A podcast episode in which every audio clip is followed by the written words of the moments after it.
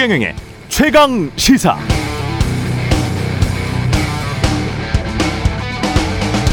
네, 기후 변화가 심상치 않죠. 올 여름 지금까지 기후 관련 네 가지 기록이 깨졌다고 합니다. 어제 영국 BBC 보도인데요. 첫 번째는 올 여름 역사상 가장 더운 날을 기록했다. 전 세계적으로 가장 더운 6월이었다. 이게 두, 두 번째고요.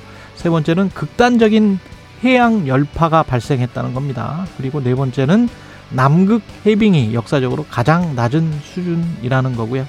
BBC 인터뷰에 응한 과학자들은 이런 기후변화의 속도가 과학자들이 예상했던 수준을 훨씬 넘어서고 있다면서 1800년 산업혁명 이후 인간은 6월의 지구 온도를 1.47도나 높여놨다고 분석했습니다. 1.5도가 한계다라는 점은 알고 계시죠? 인간이 예측한 것보다 10년, 20년씩 앞서서 기온이 올라간다. 남극 얼음이 녹아내린다. 해수면이 높아진다면 우리가 당연한 것으로 받아들였던 공기, 물, 땅, 평화, 안녕은 언제든 위태로울 수도 있다는 뜻입니다. 겸손해야겠습니다. 과학자들도 잘 모르겠다는데 권력 다툼하면서 우기거나 오만하게 화건하고 나중에 책임 회피나 하려는 정치인들이 특히 정신 좀 차리고 겸손해졌으면 좋겠습니다. 오늘도 비 피해 조심하시기 바랍니다. 네, 안녕하십니까. 7월 24일 세상에 이익이 되는 방송 최경련의 최강시사 출발합니다. 저는 KBS 최경련 기자고요. 최경련의 최강시사 유튜브에서도 실시간 방송합니다. 문자 자면은 짧은 문자 50원, 긴 문자 100원이 드는 샵 9730 콩오플 무료고요. KBS 일라디오 채널 정치 경제 사회 문화 등 다양한 명품 콘텐츠가 있죠. 구독과 좋아요, 댓글 많이 부탁드립니다. 오늘 최강시사 폭우로 인한 농가 피해 지원과 농산물 가격 상승에 따른 정부의 대책 정황근 농식품부 장관에게 들어보고요. 정치본대의 장윤선 정치전문기자, 경제합시다 김영익 교수와 함께합니다. 그리고 한동대학교 김준영 교수에게 한미일 정상회의 관전 포인트도 들어보겠습니다.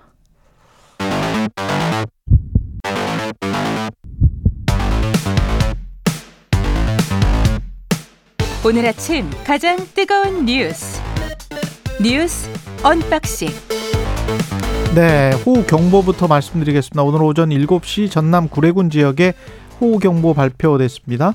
TV, 라디오, 스마트폰을 통해서 어, 기상 상황을 계속 좀 확인하시고요. 물에 잠긴 도로, 지하차도 교량으로 통행하지 않도록 주변에 있는 사람에게 알려주셨으면 좋겠습니다. 안전 유의하시고요. 뉴스 언박싱 시작하겠습니다. 민동기 기자, 김민아 평론가 나와 있습니다. 안녕하십니까? 안녕하십니까? 예, 지금 호우 관련한 소식 좀 더 있죠? 네, 내일까지 광주, 전남 등 남부 지방을 중심으로요. 예. 최대 150mm의 장맛비가 이어질 것으로 일단 기상청이 예보를 했습니다. 특히 오늘도 광주, 전남, 전북 등의 시간당 30에서 60mm의 강한 비가 내릴 것으로 예보가 되고 있는데요. 26일 이후에는 전국 대부분 지역에서 비가 그칠 것으로 예보가 됐는데 변수가 있습니다.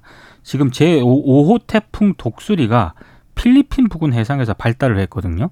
그래서 이 진로에 따라서 27일부터 8월 1일 사이에 다시 장맛비가 내릴 가능성도 있는 그런 상황입니다. 그리고 주말 동안 또 피해도 많았는데요. 예. 중앙재난안전대책본부에 따르면 어제 오후 6시 기준으로 농작물 침수 그리고 낙과로 인한 피해 면적이 3만 5,392헥타르, 서울 면적의 절반이 넘는 그런 면적입니다. 그리고 가축이 총 87만 1,000마리 정도 폐사했고요. 지난 9일부터 일시 대피한 인원이 1만 8천여 명 정도 된, 되는데 이 가운데 1,800명이 넘게 여전히 집으로 돌아가지 못하고 있는 상황입니다. 걱정이 많이 됩니다. 가장 이제 안 좋은 게 지난번에 이제 피해 상황에서 우리가 봤던 그러한 사례들이 다시 반복되면 안 된다. 이것은 이제 어 정말 분명한 사실 아니겠습니까? 그러니까 지난번에 피해 사례라는 거는 우리가 충분히 대응할 수 있었는데도 대응하지 못한 그러한 사고라든가 이런 것들은 벌어지지 말아야 되고 어떤 문제에 대해서 관계 기관들이 자꾸 책임 떠넘기고 뭐 이런 방식으로 네. 대응하는 것 이런 것도 다시 이제 벌어지면 안 되는 거고요. 또 이후에라도 이제 예를 들면 복구, 구조, 수색 이런 상황에서 구조나 수색에 동원됐던 이제 어떤 그 인원들이 어뭐 또 피해를 당한다든가 이런 것들이 다 이- 없어야 되는 것이기 때문에 이번에는 정말 어 이러한 대응을 제대로 해줬으면 좋겠고 그다음에 지금 피해가 예상되는 곳에 거주하는 분들의 경우에는 되도록이면 이제 밖에 안 나가시는 게 좋고요. 다만 산사태가 우려되는 지역 있지 않습니까? 이거는 평소에 안심했다고 해서 이제 어, 이 지역은 뭐 우리 동네는 산사태가 없어서 이렇게 해서 안심할 수 있는 그런 상황은 아닌 것 같아요. 그 산사태 전조가 있다거나 지금 그러한 위험성이라든가 이런 것들이 이제 좀 공유가 됐다라고 하면은 위험 상황에서는 빨리 대피를 하는 것이 그런 경우에는 좋다 이렇게 말씀드리겠습니다. 예. 그리고 오송 지하차도 참사와 관련해서는 경찰의 블랙박스가 공개됐습니다. 어제 이제 공개 브리핑을 통해서 블랙박스 영상을 공개했는데요. 예. 이 맥락이 좀 있습니다. 왜냐하면 국무조정실이 오송 지하차도 참사와 관련해서 경찰이 112 신고 이 신고 사건 처리 과정에서 중대한 과오가 발견이 됐다. 그래서 좀 경찰의 대응 상황 파악 과정에서 총리실의 허위 보고까지 이루어졌다면서 지난 21일에 대검에 수사를 의뢰를 했습니다. 그러니까 경찰의 어떤 블랙박스 영상 공개는 이 국무조정실의 수사 의뢰를 공개적으로 좀 반박을 한 것으로 일단 해석이 되고 있는데 경찰이 공개한 영상을 보면은요. 참사 당시인 지난 15일 오전 7시 4분부터 9시 1분까지 2시간 가량의 영상이 이제 공개가 됐는데 예. 근데 문제는 오전 7시 58분 청주 흥덕 경찰서 112 상황실이 궁평 지하차도가 넘칠 것 같아서 차량 통제가 필요하다 이런 시민의 신고를 받고 오송 파출소 순찰차에 궁평 이 지하차도를 특정해서 출동 지시를 내렸거든요. 근데 이 지령은 순찰차에 설치된 태블릿 PC를 통해 전달이 됐는데 만약에 이 지령대로라면 경찰이 참사 발생 40여 분 전에 충분히 그 도로를 통제할 수 있었다는 그런 얘기인데 근데 문제는 오송 파출소 직원이 10분 뒤인 오전 8시 8분에 궁평 2 지하차도가 아니라 궁평 1 지하차도 진입로에서 교통을 통제했다는 점입니다. 경찰은 112 상황실 지령을 왜 따르지 않았느냐 그 이유에 대해서는 답변을 하지 않았고요. 또 왜 오송 2 지하차도에 가라는 지령을 받고도 가지 않았느냐 어제 기자들이 이걸 물었는데 수사가 진행 중이기 때문에 말씀드릴 수 없다 이렇게 답을 했습니다. 다만 한 가지 좀 추론할 수 있는 거는요. 민관기 전국 경찰 직장협의회 위원장이 최근 언론 인터뷰에서 한 발언이 있거든요. 당시 순찰차 태블릿 PC가 작동이 되지 않아서 오송 2 지하차도로 가라는 지령이 전달되지 않았다 이렇게 얘기를 한 적이 있는데 이거는 아마 여러 가지 수사를 통해서 좀 밝혀져야 할 대목인 것 같습니다. 그러니까 경찰이 뭐 일부 이제 이러한 어, 사태의 책임을 자꾸 묻고 뭐 이런 거에 대해서 억울하다고 생각하는 것 같아요. 그런데 과연 이제 억울할 일인가 이런 의문도 있습니다. 왜냐하면 지금 이제 경찰 측 그러니까 직장협의회의 주장대로 하더라도 태블릿 PC가 작동하지 않았다라는 거는 그러니까는 구두나 이런 무 전으로 이제 지령을 받았을 때는 그냥 궁평 지하 차도이다라고 얘기가 됐고 구체적으로 그렇죠. 이게 어느 지하 차도인지는 태블릿에 나와서 이제 그걸 보고 가야 되는데 태블릿 작동을 안 했다 뭐 이런 얘기 같은데 그러면 그 태블릿은 왜 작동을 안 했습니까? 그 관리 감독 그 유지 보수의 책임은 누구한테 있습니까? 그렇죠. 이렇게 물어보면 경찰이 책임을 피할 수 없는 거지 않습니까? 그러니까는 경찰이 아예 대응을 안 했다. 아, 그 대응을 안 한 게 아니다. 이런 얘기를 하고 싶은 모양이지만 이런 식으로 공개를 해서 그 의혹이 해소되는 건 아닌 것 같거든요. 이런 수사 과정이라든지 또는 감찰 과정에서는 뭐 이런 자료를 제시하면서 우리가 아예 뭐 이 작정하고 대응을 안 한 건 아닙니다. 이렇게 항변할 수 있을지는 모르나 이런 방식으로 국민들에게 우리가 어, 이 대응 안 한 거 아닙니다라고 얘기하는 게 무슨 효과가 있겠습니까? 그래서 이 부분에 있어서는 억울하다고 생각할 게 아니라 과연 지금 뭐가 잘못됐는지 어떤 점이 부족했는지를 겸허하게 돌아보고 보완해야 된다. 그런 말씀이죠. 그리고 지난 주말 중이었나요? 윤석열 대통령 장모 최은순 씨가 법정 구속됐습니다. 네. 어, 지난 21일 통장 잔액 증명 위조 혐의 등과 관련한 항소심에서요. 예. 징역 1년을 선고받고 법정 구속이 됐습니다. 뭐 법정 구속 사유로 죄질이 나쁘다는 점을 들었는데 많은 내용들이 일단 보도가 됐기 때문에 금요일이었군요. 그렇습니다. 예. 어, 일단 오늘 말씀드릴 내용은 현직 대통령의 장모가 구속이 되지 않았습니까? 이게 초유의 일인데 예, 문제는 첫 번째 문제는 대통령실이 이 사안에 대해서 침묵을 계속 지키고 있다는 점입니다.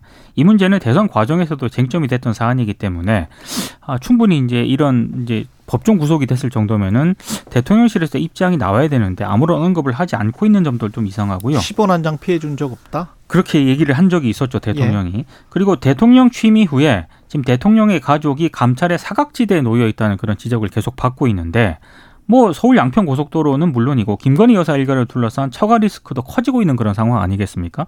근데 윤석열 대통령이 배우 대통령 배우자 및 사촌 인의 친족을 감찰하는 특별 감찰관 자리 있지 않습니까? 여전히 이걸 비워놓고 있고 이걸 어떻게 하겠다라는 입장도 내놓지 않고 있어서 좀 문제다라는 그런 비판이 나오고 있습니다.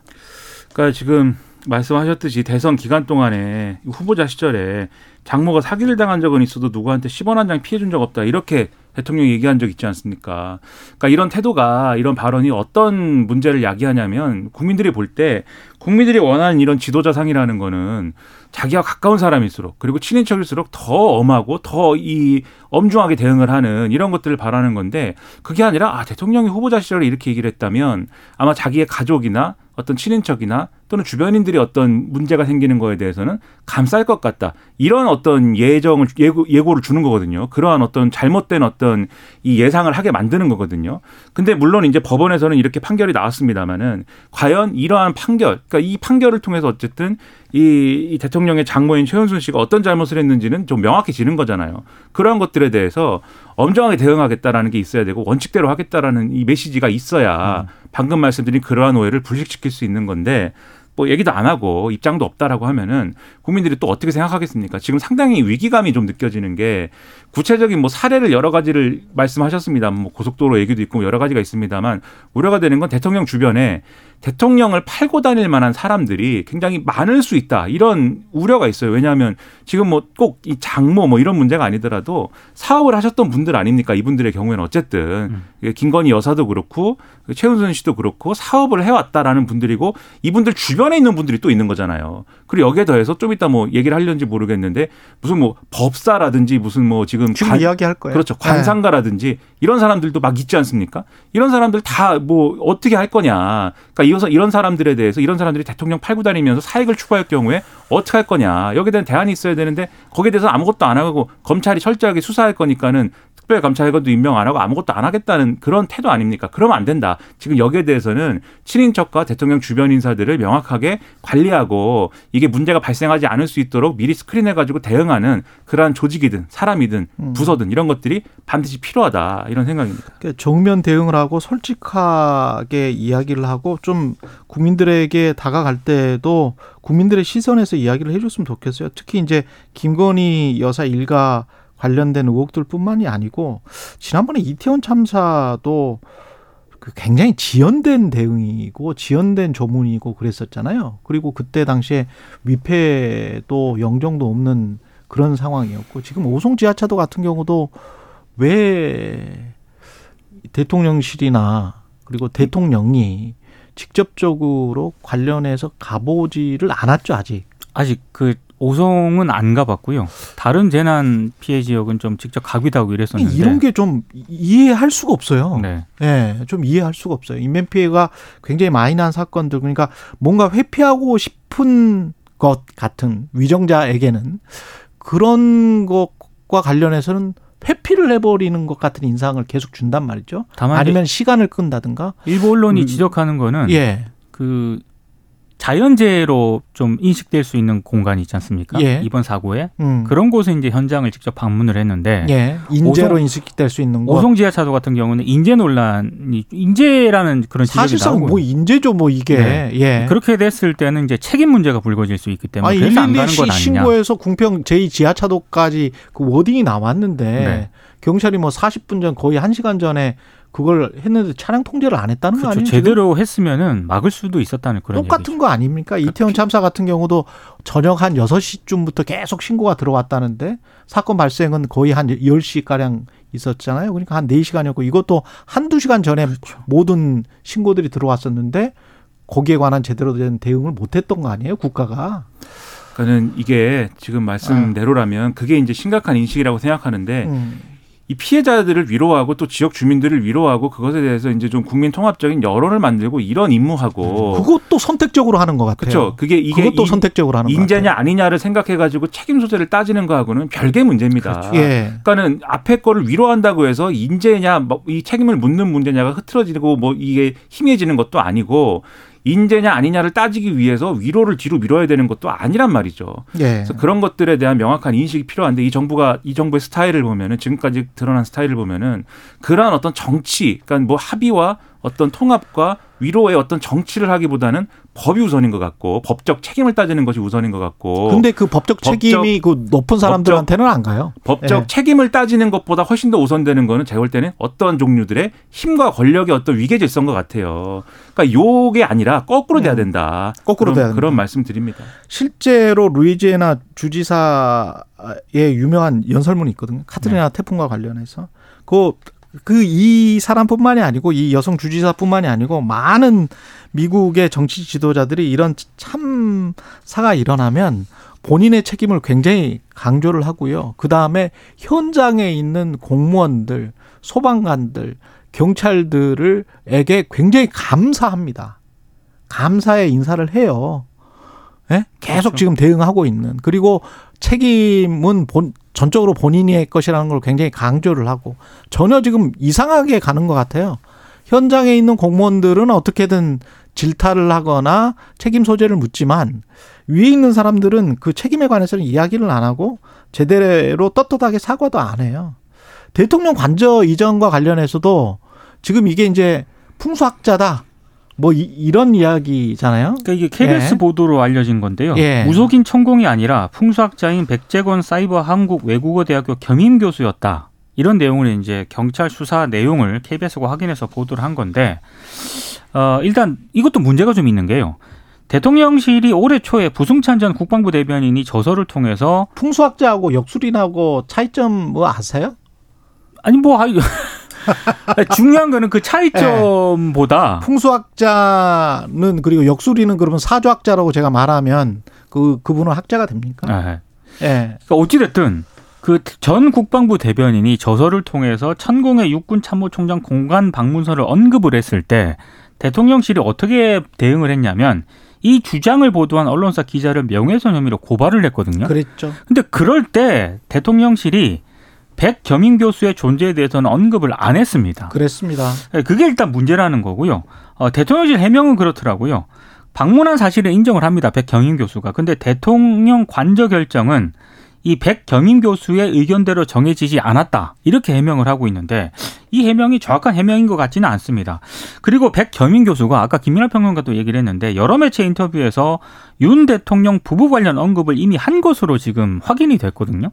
지난해 2월 월간조선 인터뷰에서 윤 대통령이 중앙지검장일 때 윤 대통령의 후배이자 자신과 친한 인사의 소개로 윤 대통령 부부를 만나게 됐다. 이렇게 얘기한 적도 있고 역시 지난해 3월 5일 또 한 매체 인터뷰에서는 윤 후보 그 당시 이제 대선 후보였는데 부부를 만났을 때 김건희 씨 관상을 보니까 뭐 태몽이 범상치 않을 것 같아서 물어보니까 김 씨가 바로 용꿈을 꿨다고 하더라. 이런 얘기까지 언론 인터뷰를 통해서 보도가 됐습니다. 이런 거 미신입니까? 과학입니까? 논란이 될 수 있는 대목이죠, 이게. 예, 이거 미신입니다. 미신이에요. 아니 과학이 아닌 거를 미신이라고 해야지 뭘 뭐라 그러겠어요. 그러니까 예. 대통령실이 하고 싶은 말은 그런 얘기인 거죠. 그러니까 천공이라는 사람은 아무런 어떤 학문적인 또는 뭐 전문성이라든지 이- 이게 대통령실의 시각을 지금 말씀드리는 겁니다. 예. 그런 것들이 없는 사람이어서 그런 것들이 없는 사람이 계속해서 어떤 대통령의 국정 운영이라든지 김건희 여사의 어떤 생각이라든지 이런 거에 개입하고 있고 그것이 일종의 국정농단이다라고 하는 이것이 사실이 아니다라고 지금 얘기를 하고 싶은 건데 그 근거로 드는 게 이 백재곤 교수라는 사람은 그래도 교수다. 겸임 교수인데 교수다. 그리고 그것이 풍수지리학계의 뭐 권위자다. 이렇게 지금 주장을 하는 거예요. 그래서 그게 다른 것이며 그리고 이게 이 사람이 설령 지금 이 최경영 기자님 말씀하신 것처럼 뭐 역술인과 크게 다르지 않다라고 주장하더라도 그 사람 말에 따른 게 아니다. 이렇게 이제 얘기하고 싶은 거거든요. 그렇죠. 근데 제가 그런 얘기는 너무 이제 지엽적인 거를 자꾸 지금 얘기하는 것 같고 이 백재권 교수라는 분이 지금까지 대중에게 어떻게 인식되었는지에 대해서 한번 생각을 해보라고 말씀드리고 싶어요. 중앙일보에 오랫동안 관상과 관련된 글을 연재했습니다. 어떤 식이냐면 어떤 사람이 얼굴을 놓고 이 사람의 얼굴이 어떤 동물과 닮았다. 음. 예?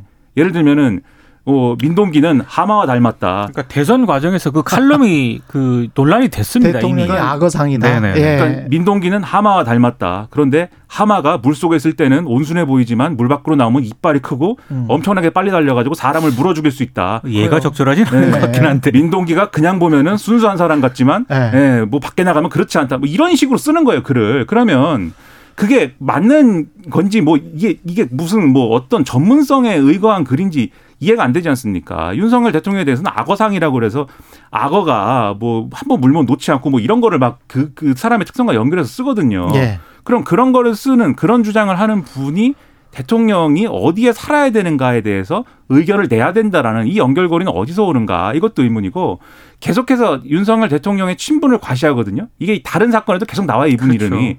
그런 분이 왜 하필이면 관저에 대한 어떤 조언을 하려고 했는가. 그리고 관저가 무슨 문화재거나 어떤 문화와 관련된 이런 뭐 이 장소가 아니지 않습니까? 제가 이 말씀을 왜, 왜 드리냐면 토속 문화라든가 이런 거에 관련돼 있는 어떤 뭐 어떤 박물관이랄지 뭐 그런 기구라고 하면은 풍수지리를 얘기할 수도 있어요. 제가 볼 때는 아 이거는 풍수지리에도 맞게 이렇게 설계된 어떤 건물입니다. 이렇게 설명할 수도 있는 거지만 관저는 김해 사항인 것이고 거기에 이런 별로 이 전문성 없는 사람이 관저의 어떤 것에 대해서 어디에 위치해야 된다를 조언하러 갔다는 것 자체가 이 이상한 거 아닙니까?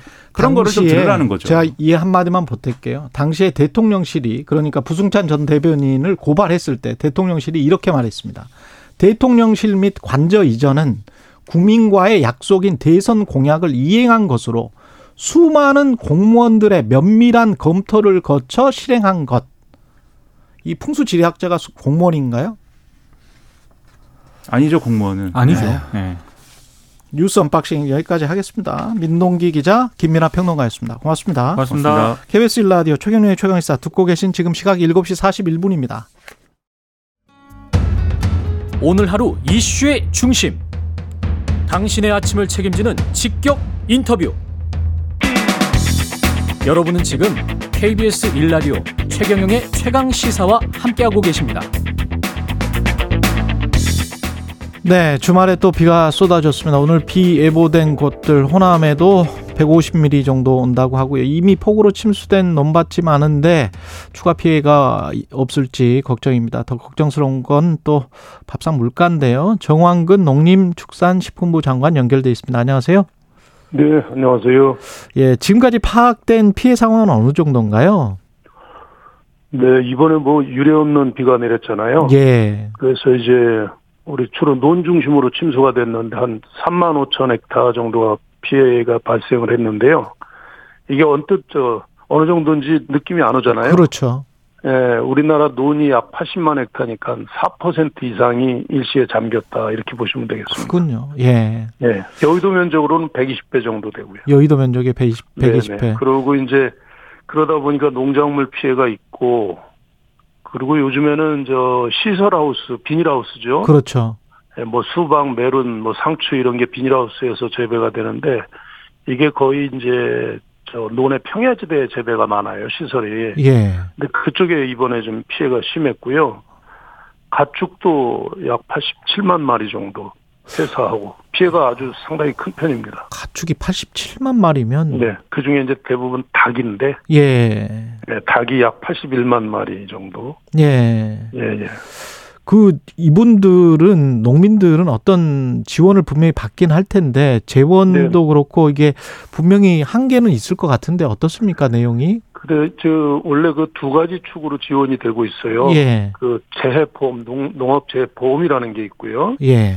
그거는 이제 정부가 지자체하고 합동으로 해서 보험료의 상당 부분 거의 90%를 지원을 하고 농가가 한 10% 정도 되고 있거든요. 예. 그렇게 해서 보험에 가입한 농가들이 전체 농가의 절반 정도 됩니다. 아. 근데 이제 시설 농가라든가 축산 농가는 더 많고요. 예.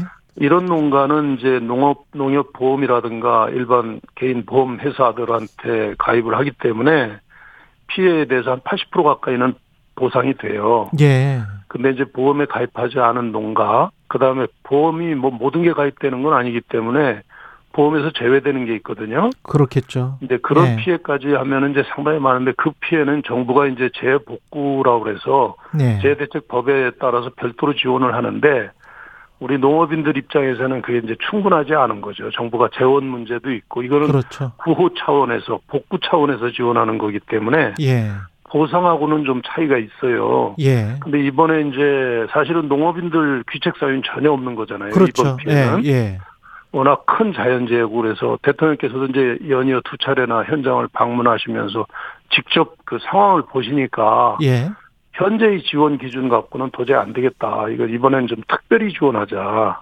음. 그래서 뭐 정부가 다른 불필요한 예산도 절감하고 그다음에 기존에 우리 저 재해가 발생할 거에 대비해서 예비비를 수천억씩 가지고 있습니다. 예. 그래서 이제 그거를 활용을 하고 그다음에 저희 농림부 같은 경우는 이제 사업비가 워낙 많으니까 그 중에서 이렇게 이용 전용 해가지고 급한 대로 이쪽으로 쓸 수가 있거든요. 예. 그래서 그렇게 해서 이번에는 재보험 말고 그다음에 재 저 복구 지원 쪽으로 가는데 추가로 예. 거기에 정부가 이번에는 좀 보안 쪽으로 현장의 권리를 최대한 반영해서 지원을 할 계획입니다. 예. 네. 근데 농산물 수급이나 이런 쪽은 영향이 없을까요? 어떻게 보세요? 영향이 당연히 있죠. 예. 있는데 이제 저 같은 경우는 물에 잠겨도 지금 이 시기에는 한 2, 3일 정도 물에 잠겼다 빠져도 그 괜찮습니까? 피해가 없어요. 예. 원래 물에서 자라는 작목이기 때문에. 예. 근데 이제 특히 그 충남하고 전북, 김제 이런 평야지대 최근에는 논콩이라고 해서 벼 대신에 콩을 재배하는 게 많거든요. 예. 근데 그 콩은 물에 한번 잠기면 피해가 상당합니다. 아. 그래서 콩 쪽에서 지금 물론 이제 금년 한 5천 헥타 늘어서 예년보다 재배 면적은 많이 늘었는데 피해가 좀 클 걸로 보고요. 예. 그래서 이제 콩 쪽에서는 농가들이 우리 전략작물 직불제라는 게 있어요. 음. 그다음에 재해보험도 있고 그런데 예. 이거를 좀 농민들 편에서 좀 완화해서 적용해달라 해서 그렇게 할 거고요. 예. 그래서 이제 벼하고 콩은 크게 문제가 안 되는데 지금 문제는 신선 채소예요. 예. 우리 언론에 요즘 뭐 대표적으로 상추값 그렇죠. 배가 뛰었느냐 나오잖아요. 예. 그게 주로 어디 재배되냐면 이번에 침수가 많이 된 충남 부여 논산, 음. 전북 익산 여기가 주 재배지대예요. 예. 거기가 지금 비닐하우스가 물에 잠기면서 상추 같은 건 물에 잠기면 그, 그냥 그. 어, 예. 100% 100% 피해입니다. 예. 그 메론도 그렇고 수박도 그렇고 그래서 이제 그런 게 주로 피해가 입어서 그거는 뭐 일정 기간은 어차피 우리가 감내를 할 수밖에 없어요. 이제 다른 장목으로 소비를 이렇게 촉진하고 그 다음에 이 기간을 최소화하기 위해서 빨리 대파를 하고 막 이런 지원을 하게 되고요. 예. 그 다음에 이제 그 지역이 아닌 다른 지역에서 상추 같은 게 나거든요. 예. 그래서 이거를 이제 일시에 좀 저 출하를 유도하기 위해서 여러 가지 출하량 그 늘리는 쪽으로 정부가 지원을 하게 됩니다. 예. 네 네. 그렇게 해서 어쨌든 최근에 사실은 농축산물 자체 물가는 음, 상당히 그 낮은 상황을 유지했거든요. 예. 가공식품이나 뭐 이런 쪽은 비쌌지만 농축산물은 안정적이었는데 이번 비 때문에 어 일부 영향은 불가피합니다. 근데 어쨌든 정부가 여러 가지 대안을 지금 강구를 하고 있으니까요. 음. 또 국민들께서 너무 또 걱정 안 하셔도 됩니다. 그리고 약간 우리가 또 곡물이나 이런 거를 또 수입을 많이 하는데 러시아 흑해 관련해서 네네. 이제 곡물 협정 연장을 러시아 정부가 지금 거부를 해서 혹시 이제 밀이나 이런 것들이 올라갈 수 있다 이런 보도는 많이 예. 나오고 있던데요. 맞아요. 근데 이제 지난해부터 사실은 그 흑해 협정이라고 그러거든요. 그 예. 곡물 협정이 러시아하고 우크라이나 그쪽 협- 협정을. 예. 근데 지난해도 우리가 거기서 약 30, 33만 톤이나 들여왔는데 금년에는 다른 쪽으로 다 바꿨어요. 아, 수입선을? 바꿔서 예. 일단은 저 직접적인 관련은 없는데 아, 우리는 관련이 없군요. 예. 직접 관련은 없지만 음. 이제 우리가 워낙 그 사료 곡물을 포함해서 곡물은 해외 의존도가 높기 때문에 예. 이게 흑해 쪽에서 문제가 생기면 우리는 직접 수입은 안 하지만 결과적으로 간접적인 영향은 받게 돼요. 그것 때문에 인플레이션이 조금 가속화된다든지 그런 그럴 수도, 있는데 있습니까? 일단은 우리가 6개월치는 확보를 하고 있어요. 예. 네, 그래서 영향은 크지 않을 걸로 봅니다. 그리고 다른 나라들 작황이 대체적으로 아, 예. 밀은 상당히 양호하답니다. 그래서 어 이렇게 크게 상승할 것 같지는 않아요. 음, 다른 나라들 작황. 아니, 근데 네. 캐나다나 이쪽이 또 폭염이어서 그 맞아요. 그러니까 지역별로 지금 뭐 우리 좀전 지구 있네요. 자체가 문제가 예. 있는데 예. 그래도 밀 생산하는 지역 음. 뭐 저 우리 북 북반구에도 있지만 저쪽 그렇죠. 남반구에도 많이 있거든요. 예, 예. 예, 그 대체적으로 작황이 미국도 그렇고 양호한 편이기 때문에 예. 이렇게 큰 폭의 상승은 있지 않을 거다. 다만 예. 분명히 이제 상당히 우려가 되기 때문에 정부가 또 기업하고 이렇게 협- 협력을 해서 다양한 그 수입선 다변화 노력을 하고 있습니다.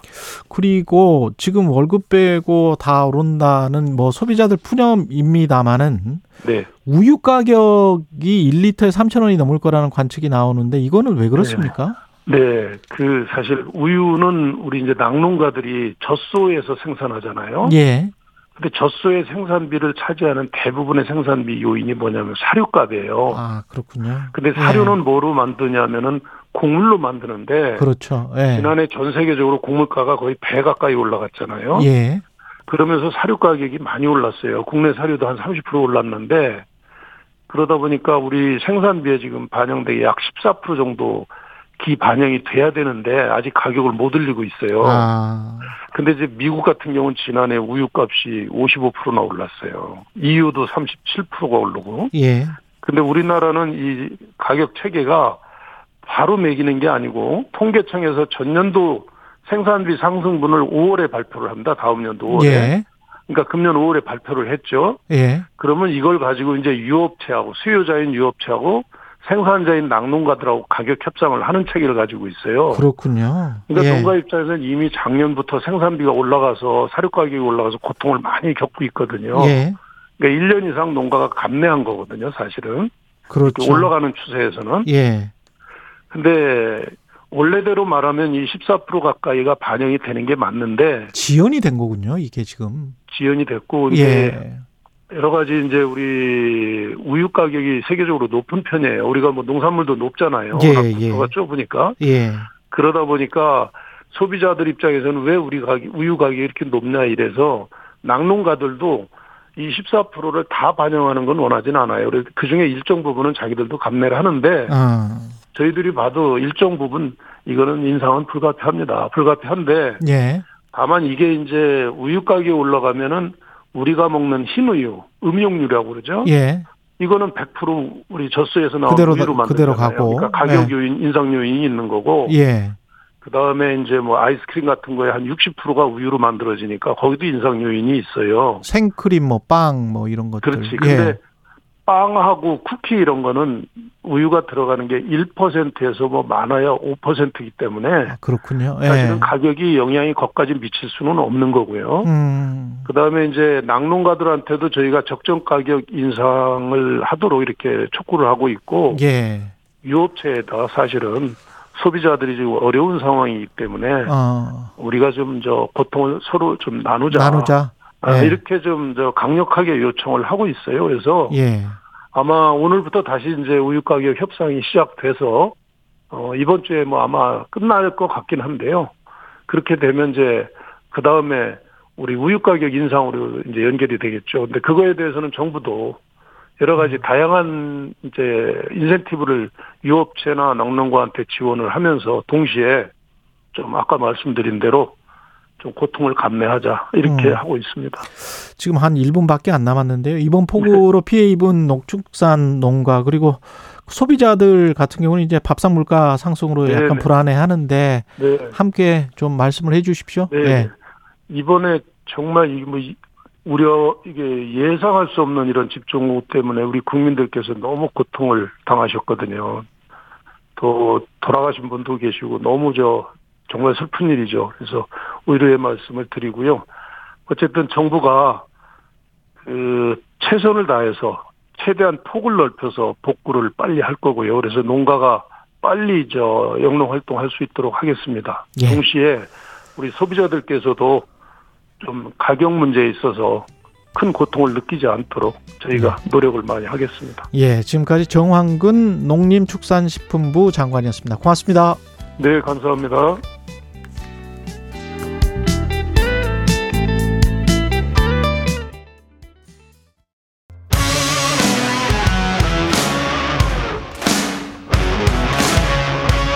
오늘 하루 이슈의 중심 최경영의 최강 시사.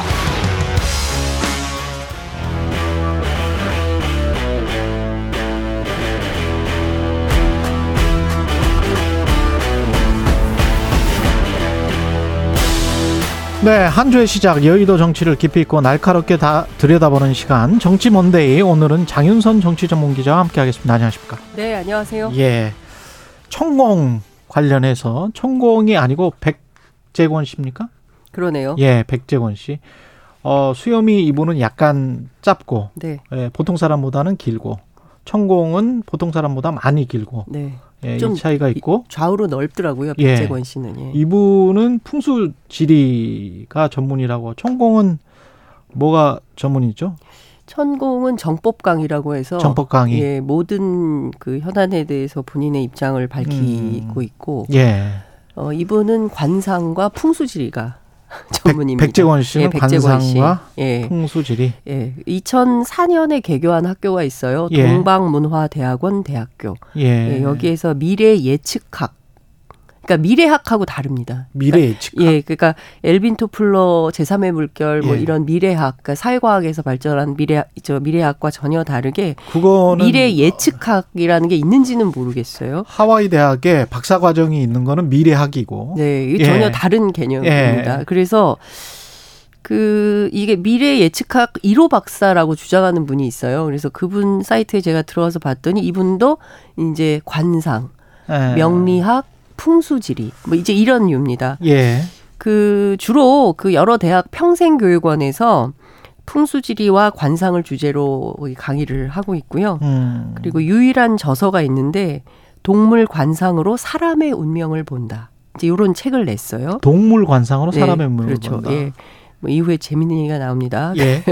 정치인, 연예인, 뭐 운동선수를 이렇게 유명한 사람, 셀럽들을 예. 동물에 비유를 해요. 아. 네, 그래가지고 어, 신문기고 활동 뭐 이런 걸 하는데 어쨌든 길게 설명을 했지만 핵심은 관상과 풍수지리를 전문으로 하는 역술인이다.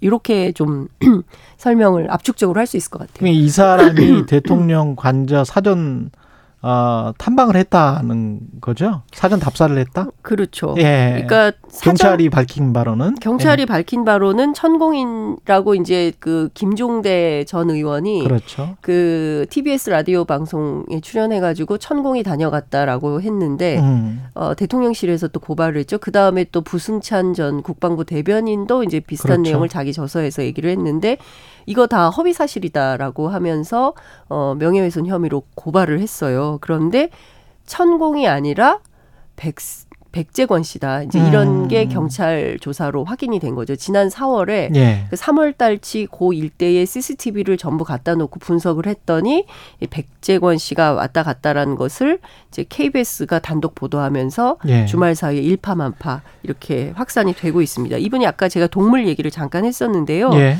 어, 중앙일보에 칼럼을 썼었어요. 관상 관련된 칼럼을 쓰고 또 여성경제신문이라는 데는 백재권 칼럼이라고 해서 기명 칼럼을 계속 쓰고 있는데 예.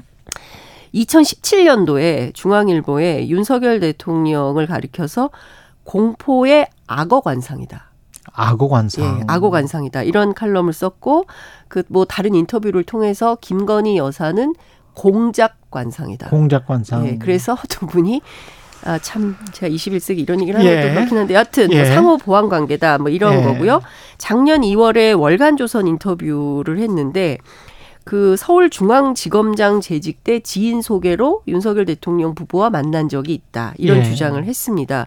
2018년인데요. 이때 등장한 지인이 누구냐면 중앙홀딩스의 홍석현 홍석현 회장. 회장 이다라는 얘기가 있죠. 이 뉴스타파의 시민보 기자가 예, 2020년에 한 보도 그런데 아닙니까? 이때 이제 지 이때 이 백재권이라는 예. 인물은 등장을 하는데 이때 그 어쨌든 이게 술자리 얘기를 하는 거거든요. 인사동 인사동 술자리에 그- 그 식당. 홍석현 예. 회장과 윤석열 당시 지검장이 만났는데 음. 그 사이에 백재권이라는 인물이 있다. 근데 이제 지인 정도로 소개가 되는데 예. 이게 구체적으로 백재권이라는 이름은 등장하지 않았었죠. 예. 근데 여하튼 이제 중요한 것은 이 사람이 언론 기고 인터뷰 등등을 통해서 윤석열 후보는 이 시대에 필요한 존재고 관상 좋은 대통령이며 운 좋은 대통령을 뽑으면 구군이 좋아진다며 뭐 이런 주장을 했어요. 아. 그리고 용산으로 대통령 용산이 명당이다. 예. 뭐 이런 얘기를 했고 용산으로 대통령 집무실을 옮겨가지고 그동안 막혔던 혈이 뻥 혈. 혈이 뻥 뚫리는 효과가 나타난다. 그 증좌가 지난해 지방선거에서 국민의힘이 승리한 거다. 뭐 이런 등등의 얘기를 하고요. 어, 대선 전에는 윤석열 후보의 조상묘가 명당이기 때문에 큰 권력자가 나올 거다. 이런 주장을 하기도 했고. 이것도 다 백재권 씨 주장이죠. 예, 본인 주장이죠. 그리고 또 대통령 취임식에 내가 초청됐었다 이런 내용을 본인 SNS도 활발히 하고 있습니다. 다양한 SNS 활동을 하고 있는데요. 본인이 얼마나 아, 관상에 능통한가 뭐 이런 등등의 이제 주장을 하고 있어요. 예. 역술인과 풍수지리가가 한 몸이군요, 사실은. 사실 그게 역술의 영역이죠. 그렇죠. 풍수질이라는 예. 것도 사실은 뭐 옛날 조선 시대 때나 뭐 그렇죠. 이런 거지. 거지. 예. 최근에 뭐 누가 풍수 아파트 가면서 뭐 풍수지리 보고 뭐 배산임수 이런 거 따지고 이런 예. 거안 하지 않습니까? 예. 근데 어쨌든 굉장히 특이한 거죠. 예. 어, 본인이 얼마나 능통한가. 2017년 대선을 자기가 예측했었다. 음. 뭐 김정숙 여사를 보자마자 나는 그가 영부인이 된다는 거를 알겠더라. 뭐 조선 시대 같으면 이미 어린 나이에 왕비가 로 간택됐을 상이다. 뭐 이런 등등의 얘기를 하고 있어요. 근데 그 당시 2017년에는요. 초등학생들도 알 수 알 수 있었어요. 그 그쵸. 촛불 혁명이 예. 5개월 동안 지속된 그랬죠. 이후에 박근혜 전 대통령의 탄핵 이후에 있었던 대선이기 때문에 이거는 이런 거와 상관없이 누구나 예측 가능한 대선인데 저는 재미로는 볼 수 있다고 생각해요. 수상, 족상, 관상. 예. 그런데 이거를 국민 혈세가 예. 엄청나게 드는 이 관저 이전 이전 문제를 이런 역술인의 입 김이 작용했다고 한다면 이거는 전혀 다른 문제가 되는 것이고요. 이거 굉장히 심각한 문제이기 때문에 국회에서 어 그리고 우리 언론이 자세하게 따져봐야 영. 영향을 안, 안 미쳤다. 이 사람은 육참 총장 관저인데 뭐 관저라고 했는데 결국은 외교부 공관 쪽으로 한 거 아니냐. 뭐 이런 이야기를 하고 있는 거예요. 국민의힘 쪽은. 그렇죠. 예. 국민의힘은 이 사람의 주장이 그렇게 크게 먹힌 것은 아니다라고 익명으로 대통령실 관계자가 익명으로 주장을 또? 하고 있어요. 예. 늘 익명으로 합니다. 예. 실명이 거의 없어서 참 안타까운데 왜 이렇게 익명을 많이 하는지 알 수가 없는데 예. 여하튼 이 사건 뜯어볼 게 굉장히 많은데요. 첫 번째 경찰의 수사 태도입니다. 수사 태도. 예. 예. 그러니까 그러니까 오- 그 오늘 아침 라디오에 그 부승찬 전 대변인이 출연을 해서 그러니까 경찰이 이렇게 물었다는 거예요.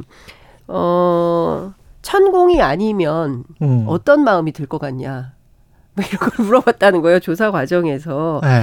그러면 누구지? 누가 또 다른 사람이 왔다 갔다 하는 건가? 그래서 예. 지금 여러 가능성이 나오고 있어요. 그러니까 천공도 오고 그 아.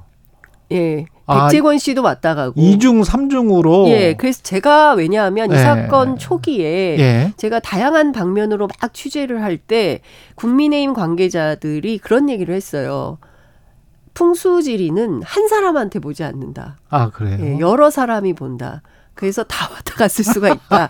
여러 사람이 왔다 갔을 수가 있다. 뭐 이런 얘기가 있습니다. 근데 중요한 예, 것은 아직까지는 주장이고. 예, 주장인 거고요. 예, 백재원 씨는 한 번 이제 갔다 왔다는 된건게된 것이고요. 예. 근데 천공이 갔다 왔는지 안 갔다 왔는지와 관련해서도 경찰은 알고 있겠죠. CCTV를 다 봤으면. 그러니까. 예. 그러면 이게 확인이 되면 뭐 이번 달 안에 발표한다고 하니까 경찰 수사가 어떻게 되는지 확인을 좀 해봐야 될 것 같고요. 중요한 포인트는 공관 근무자에게 그 이 백재권 씨가 다녀갔다는 진술을 확보하고도 백재권 씨를 불러서 조사하지 않았다는 것입니다. 아. 왜 조사를 하지 않는지 여러 물어볼 게 너무나 많잖아요. 그렇겠죠. 당신이 정말 갔다 왔냐, 왜 갔냐, 누구 부탁을 받았냐, 돈은 어떻게 받았냐 등등에 대해서 정말 확인할 내용이 많은데 왜 이분을 지금까지 소환 조사를 하지 않고 있는 건지 다른 참고인 조사들은 다 하고 있는데 왜 백재권은 부르지 않는지 천공도 부르지 않고 있습니다. 예. 이 사람들 왜 안 부르는지 경찰의 수사 태도를 문제 지적을 안 할 수 없고요.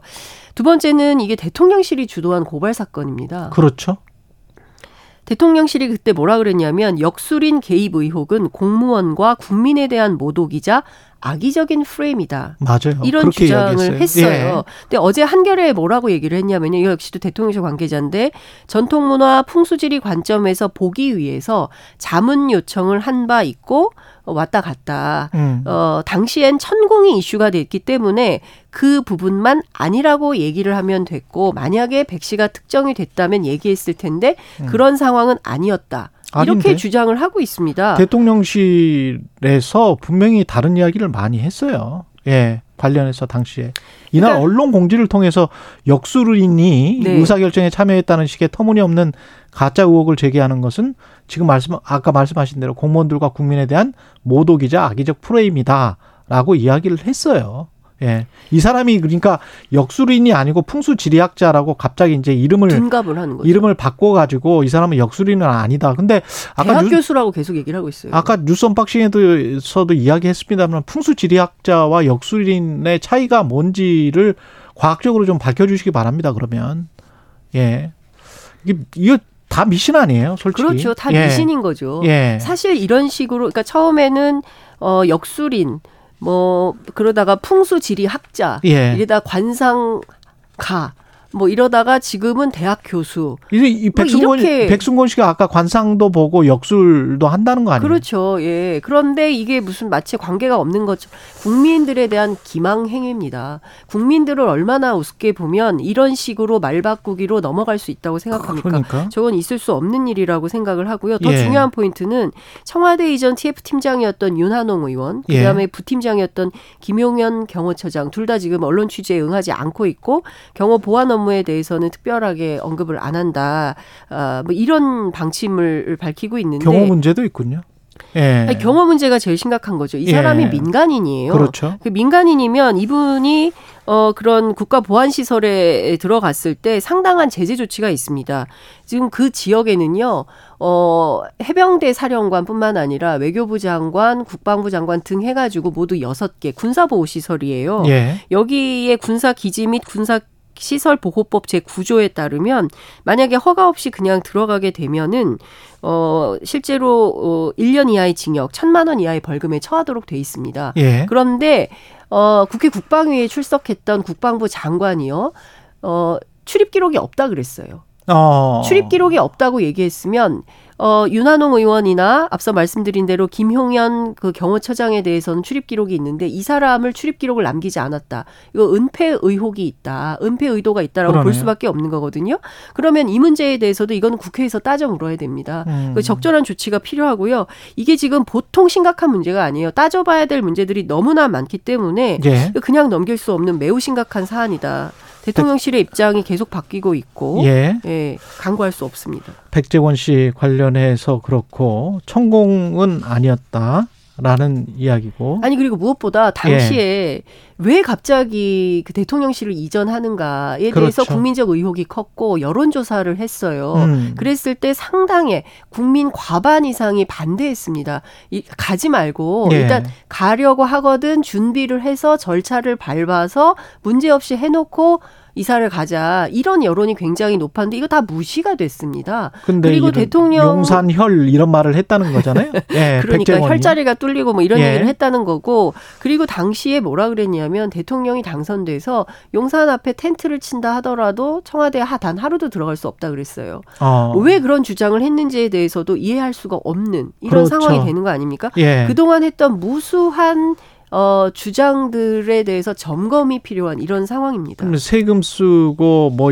그 국가 안보가 혹시 뭐 급하게 이전돼서 혹시 뚫린 거 아니냐 그런 각종 이야기들이 혹시 어떤 의사결정 하에서 이루어졌는지에 그렇습니다. 관한 점검이 있어야 되겠네요. 그렇습니다. 예, 지금 말씀하신 대로. 지금 예. 그 여당이나 대통령실에서는 이전 비용이 570, 517억이라고 주장을 하지만 예. 민주당은 경호부대 이전, 시설 정비, 청사, 공간 연쇄 이동, 부대 비용 이런 거 다 합치면 1조 806억 원이 소요될 걸로 보인다.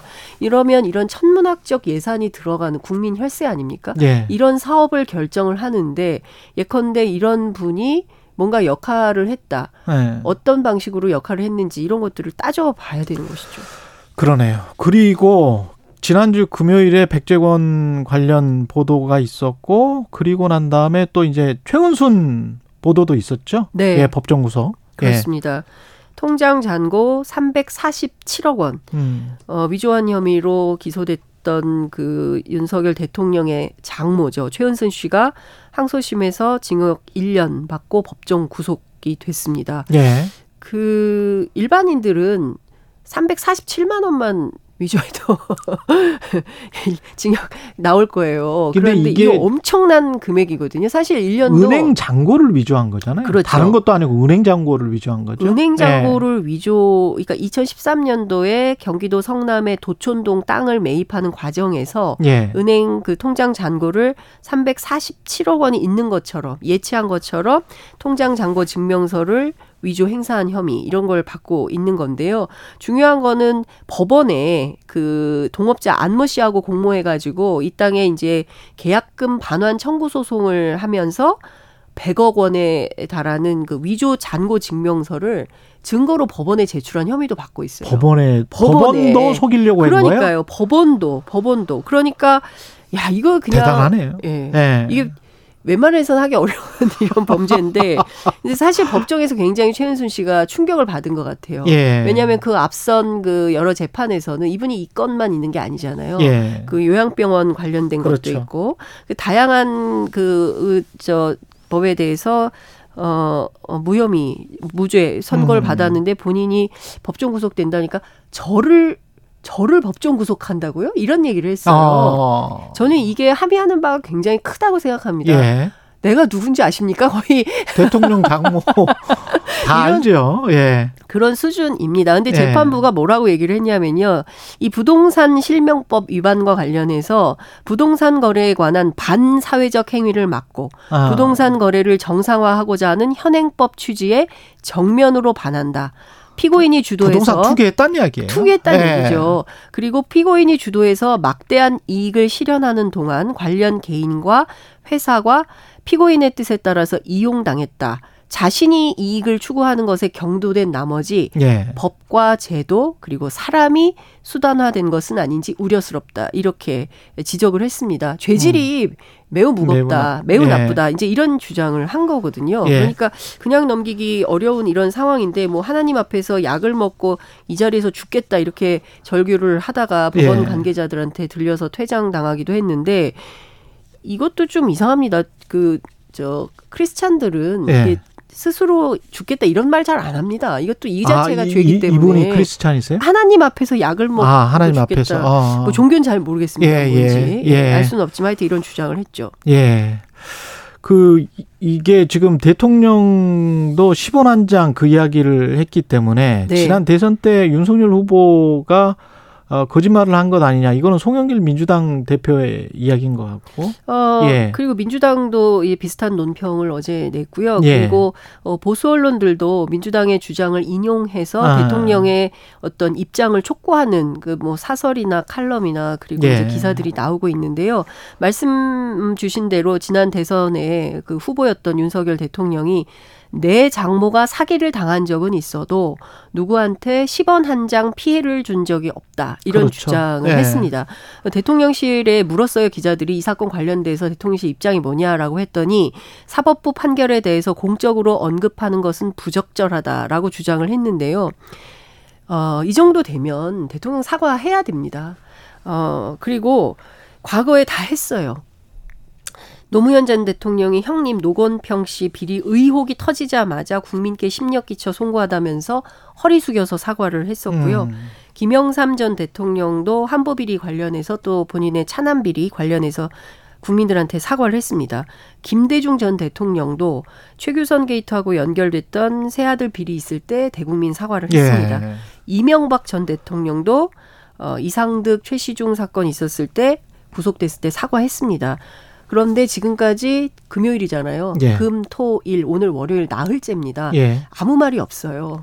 이것은 이게 지금 대통령실도 난감할 수밖에 없는 게 도- 도이치모터스 주가 조작 의혹이랄지 양평 공지구 특혜 그다음에 서울 양평 고속도로 노선 변경 특혜 이거 전부 김건희 여사 일가인데 그렇죠. 이 만약에 그때마다 사과를 할 수도 없고 만약에 뭔가 사실이 나온다면 해야죠. 나올 네. 때마다 사과를 해야 나올 때마다. 아니 그럼요. 한꺼번에 묶어서 사과하려고 하는 아 세트로 아, 세트. 사과. 예. 아, 세트 사과보다는 예. 나올 때마다 문제가 제기될 때마다 국민 앞에 송구하 음. 아니 그리고 더 큰 문제는 자 이렇게 문제들이 많이 지적이 되고 있습니다. 그러면 예. 두 가지가 필요한 거예요. 친인척 과 관련해서 뭔가 문제가 생겼을 때 대응할 수 있는 민정수석실이 있든가 예. 그리고 또 지금 김건희 여사와 관련해서는 제2부속실도 없지 않습니까? 그렇죠. 그리고 특별 관- 감찰관에 대해서 문재인 정부도 임명을 안 했고 윤석열 정부도 임명을 안 하고 있습니다. 음. 그러면 이런 관련된 일들이 터질 때마다 그렇죠. 아무 말 없이 국민들을 기망한 채로 이렇게 네. 없던 일처럼 입꾹 다물고 음. 유리할 때는 적극적으로 나서서 무슨 그 국어 비문학 에? 킬러 네. 어 문항까지도 주장을 하면서 역술인이 아니고 풍수지리학자다. 라고 주장을 하면서 예. 이렇게 중대한 문제에 대해서는 아무런 어, 언급조차 하지 않는다. 제가 보기에는 국민들 입장에서 볼 때는 이런 대통령 처음인 거죠. 예. 예. 있을 대- 수 없는 일입니다. 예, 대통령실 이전 관련해서 아까 반대 여론이 과반 이상이라고 말씀하셨는데 실제로 KBS가 한국 리서치에 의뢰해서 2022년 2, 23일부터 24일까지죠. 대통령 집무실을 취임에 맞춰 용산 국방부 청사로 이전하겠다는 대통령 당선인 계획에 대해서 어떻게 생각하냐라고 물으니까 그때 당시에 53.8% 과반 이상이 많네요. 반대, 찬성 40.6%. 자세한 내용은 한국 리서치 홈페이지 참조하시면 됩니다. 예, 여기까지 듣겠습니다. 장윤선 정치 전문 기자였습니다. 고맙습니다. 네, 감사합니다. 여러분은 지금 KBS 1라디오 최경영의 최강 시사와 함께하고 계십니다.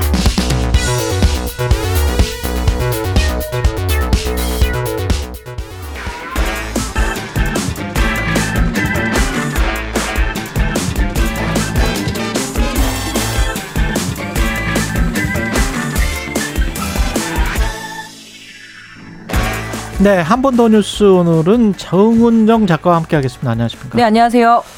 서울 서희초등학교 교사의 극단적 선택에 대한 추모와 분노가 심상치가 않습니다. 예. 네, 지난 18일에 일어난 사건이죠. 이제 서희초에서 교사 스스로가 이렇게 목숨을 끊는 사건이 발생한 이후에 지금 지난 주말입니다. 교사들이 거리로 나섰어요. 그래서 교원단체에 그 속해 있지 않은 일선의 교사들과 그리고 교대생 5천 명이 서울 종로구 보신각 앞에서 이렇게 추모 집회를 열면서 동시에 이제 그 교사 생존권을 보장하라는 이제 피켓까지 이렇게 들었는데요. 예.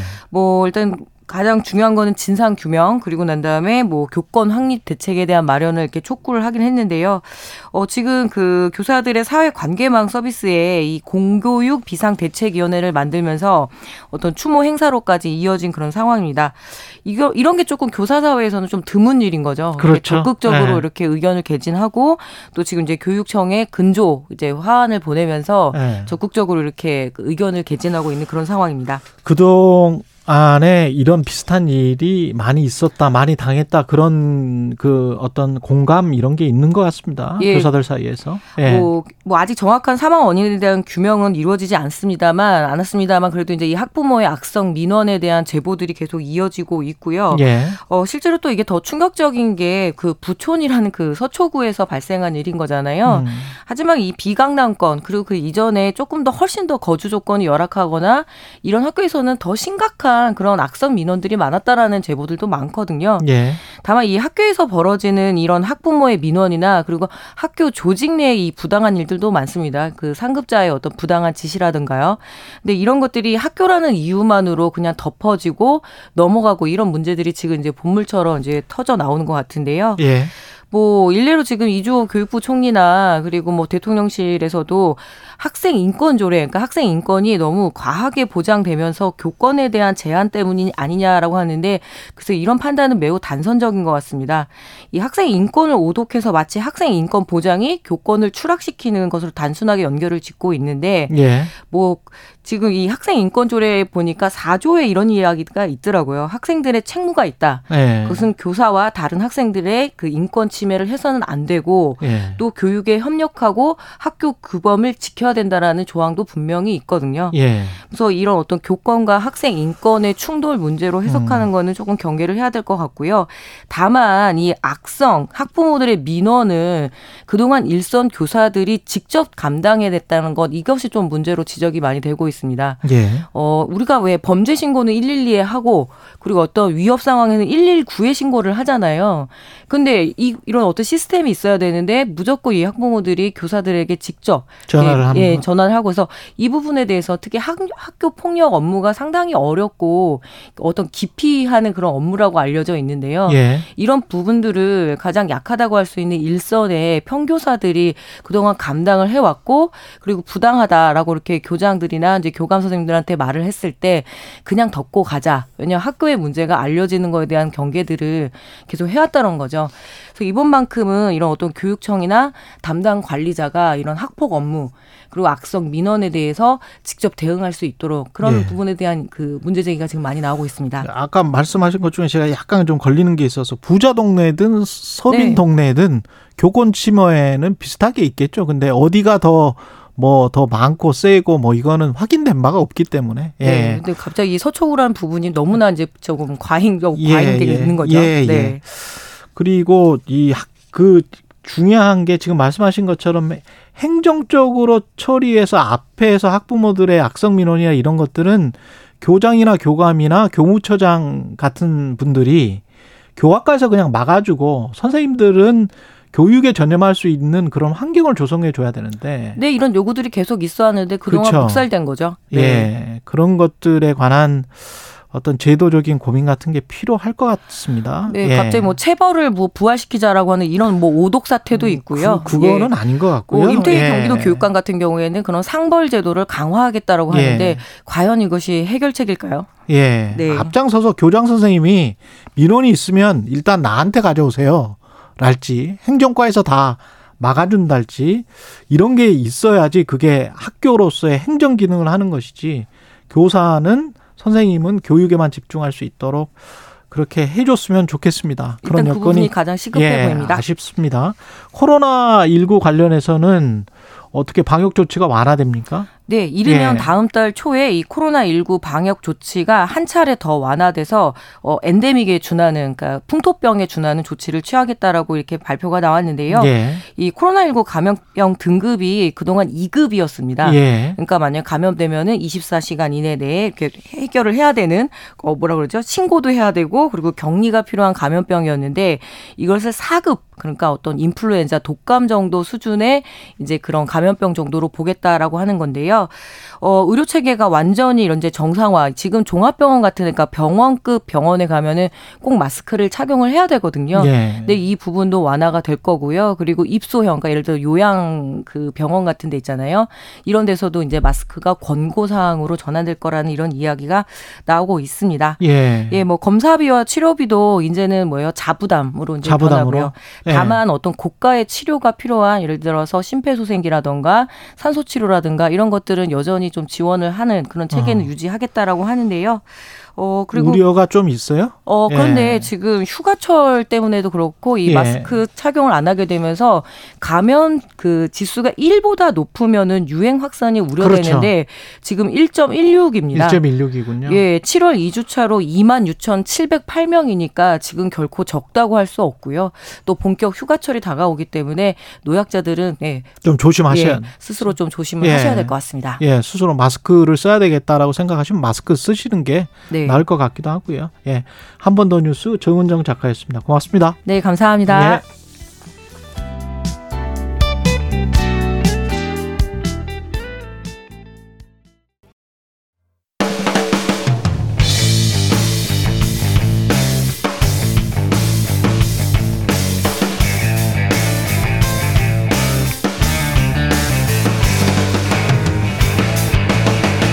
최경영의 최강 시사.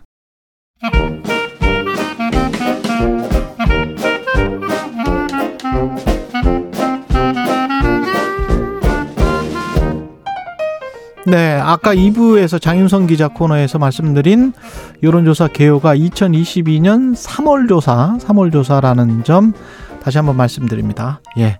최근의 최강시사 월요일은 경제합시다 코너가 있는 날입니다. 서강대학교 경제대학원 김영익 교수 나와 계십니다. 안녕하세요. 예, 안녕하십니까. 예, 미국 국채는 뭐 아주 안전한 자산이라고 생각을 하는데 예. 이걸 이제 그 계속 발행을 해야 되잖아요. 예, 그렇습니다. 예, 계속 빚내서 지금 미국은 스- 생활하고 있으니까 예. 이게 일단은 미국 국채가 어떤 건지부터 좀 이야기를 해 주십시오. 우리가 저 금융자산에 투자해야 되는데요. 예. 미국 국채가 제일 안전자산이라고 그러죠. 예, 그냥 우리가 사면은 이자도 주고 원금도 뭐 약정된 것처럼 꼭 받을 수 있는 예. 안전자산. 예, 그리고 각국의 뭐 중앙은행 외환을 보유하는데 그거를 운용해야 되거든요. 그렇죠. 네, 가장 안전자산에 운용하죠. 예, 그래서 미 국채 운용하고요. 예, 그 다음에 미국채가 세계 금융을 좀 연결시키는 역할을 해왔었어요. 어떻게 합니까? 미국 사람들이 소비를 정말 많이 했거든요. 예. 그래서 우리나라, 중국도 미국으로 수출을 많이 하죠. 달러를 벌어들이잖아요. 예. 그 달러를 다시 미국 가서 써야 되는데, 예. 예, 그거를 미 국채를 사면서 그 벌어들이는 달러를 운영하고 아, 있는 거죠. 그렇군요. 예. 일단 빚을 내고 예. 그다음에 그걸 가지고 소비를 해서 사람들이 그 돈이 다시 미국 경제로 환류하게 하는 그렇죠. 세계인들이 예. 아, 그런 시스템을 가지고 있다. 근데 요즘 금리를 보니까 미국채 뭐 5%가 넘는 것도 있더라고 수익률이. 그죠? 예, 뭐 3개월짜리는 5%가 넘었고요. 예. 보통 10년짜리라고 이야기하는데 그거는 뭐 4% 갔다가 최근에 뭐 3.8% 안팎으로 떨어졌습니다. 아니 그렇게 높으면 다른데 이 가장 안전한 자산이니까 예. 5%짜리 미국 국채 넣지 뭐 다른 거도 다른 거는 그러면 다 말라 죽는 거 아니에요? 이 정도 되면? 예, 그렇죠. 예. 예, 미국채가 3, 3개월짜리가 뭐 5%. 5%면 예, 굉장히 높은 거죠. 굉장히 높은 거잖아요. 예. 우리나라 정기 예금 금리보다 훨씬 더 높은 거 아닙니까? 예, 그렇습니다. 그렇죠. 예, 그리고 미국의 그 S&P 500 주식 배당 수익률이 예, 지금 한 1.5% 정도 되거든요. 아, 장기 전체, 평균이 아, 전체 평균이 예.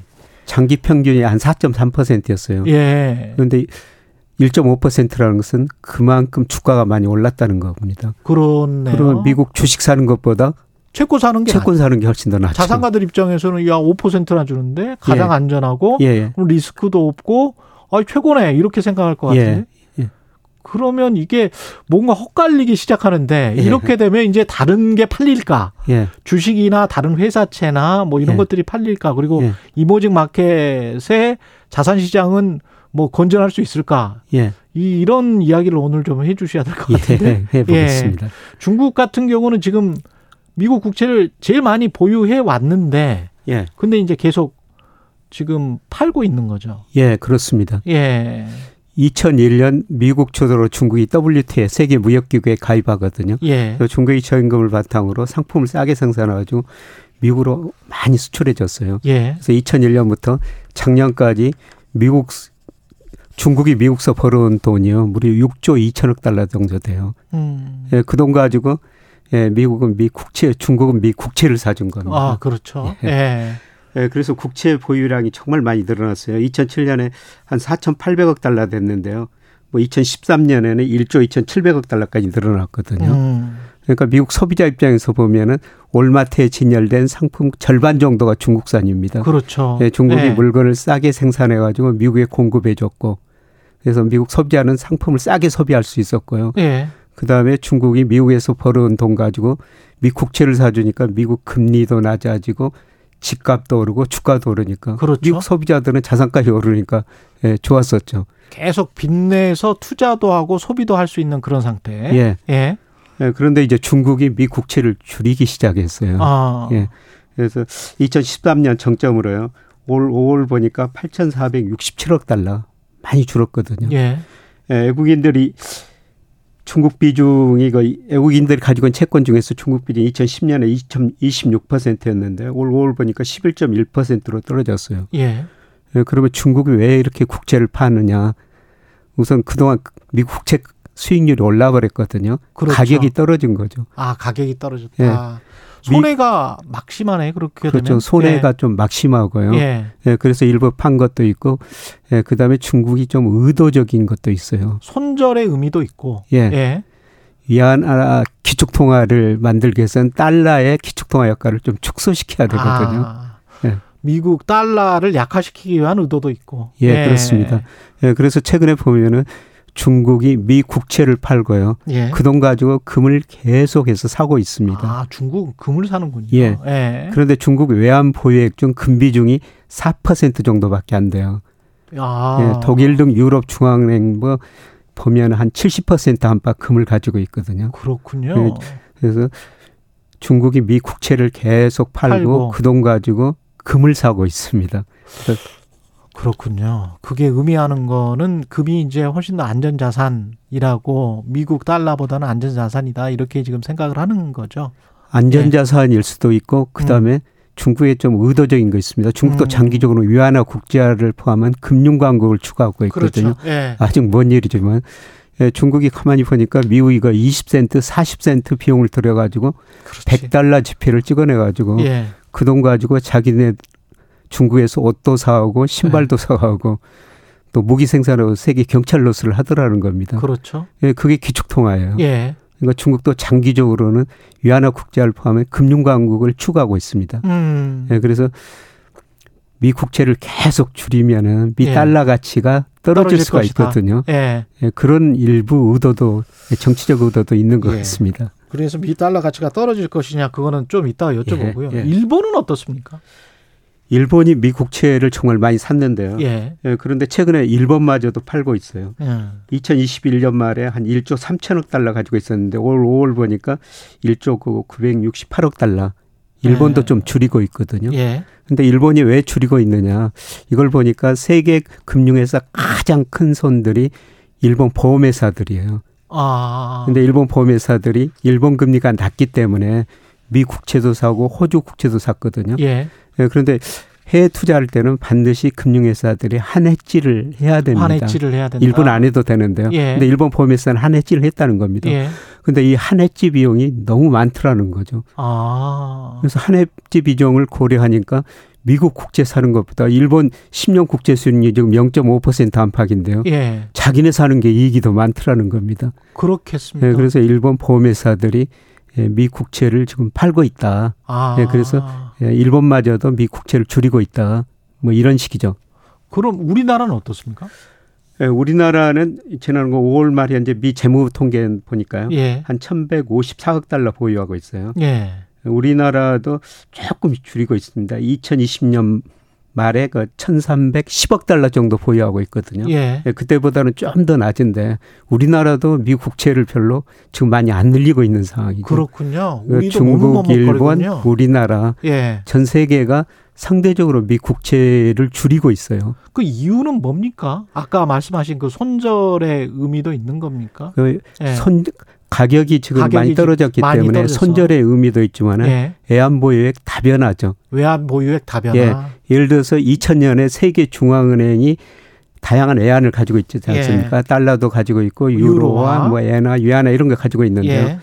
2000년에 달러 보유 비중이 71%였어요. 예. 근데 작- 2001년에 예. 작년에 보니까 58%로 줄어들어 버렸거든요. 맞습니다. 58%인 것 예. 작년에 그 예. 달러 가치가 올랐는데도 전 세계 중앙은행이 야 이제 달러만 가지고 있어서는 좀 음. 위험할 수도 있겠구나. 달러 제국 미국 에 너무 경도된 거 아니냐. 그렇죠. 예, 과거만큼 미국 경제 미 달러를 못 믿겠다 이런 아. 의미도 있는 거죠. 그래서 달러 보유 비중이 계속 중앙은행들이 줄이고 있어요. 그 돈이라는 게 무서운 거잖아요. 정말 예, 눈이 그렇습니다. 눈이 있으니까 예. 뭐 그렇게 한 20년 을 놓고 보면은 자연스럽게 그렇게 달러 비중을 줄이는 방식으로 모든 중앙은행이 가고 있는 거군요. 예, 그렇습니다. 예. 그러면 앞으로의 달러 가치와 관련해서도 그렇고 우리 자산 시장과 관련해서도 그렇고 이게 미치는 영향은 어떻게 되는 겁니까?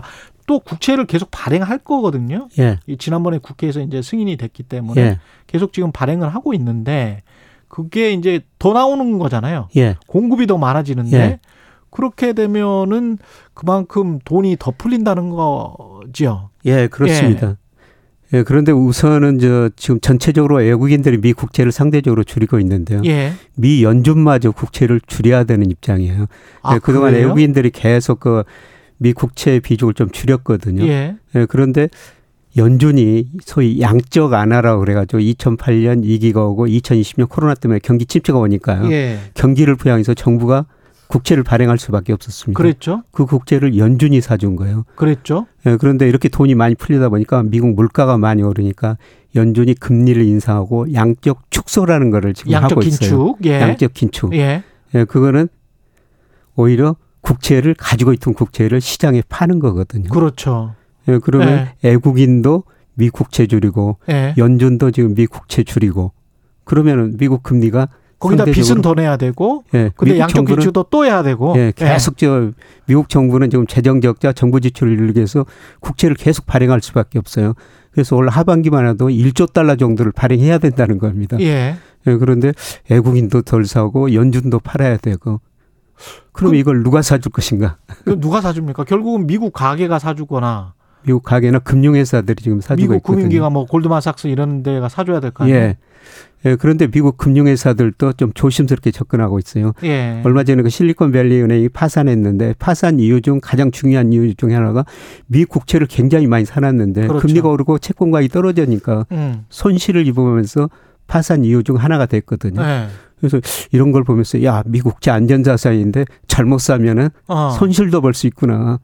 근데 미국 재무부 입장에서는 그렇게 재무부 채권을 발행을 할 때잘 예. 팔리게 하려면 근데 살려고 하는 사람들이 별로 없어요. 지금 예. 말씀하시는 것처럼. 그러면 금리를 올려줄게. 제발 사줘. 뭐 이러는 수밖에 없는 거 아니에요? 지금 예. 공급이 이제 적으면. 예. 예. 그, 그 어떻게 할 것 같습니까? 재무부는? 이- 그래서 이번 예. 주에 저 금리를 또 올리게 되거든요. 예, 그렇죠. 이번 주가 25일, 26일 날 예. 미국 FMC로 금리 결정 회의가 있는데요. 예. 아마 0.25% 포인트 올릴 것 같습니다. 예. 예, 근데 문제는 이렇게 금리를 올리다 보니까 미국 소비도 줄어들고 그렇지 또. 예, 지금 미국 기업 부채도 상당히 높은 수준이에요. 어. 지금 부실 기업들이 계속 파산하고 있거든요. 예.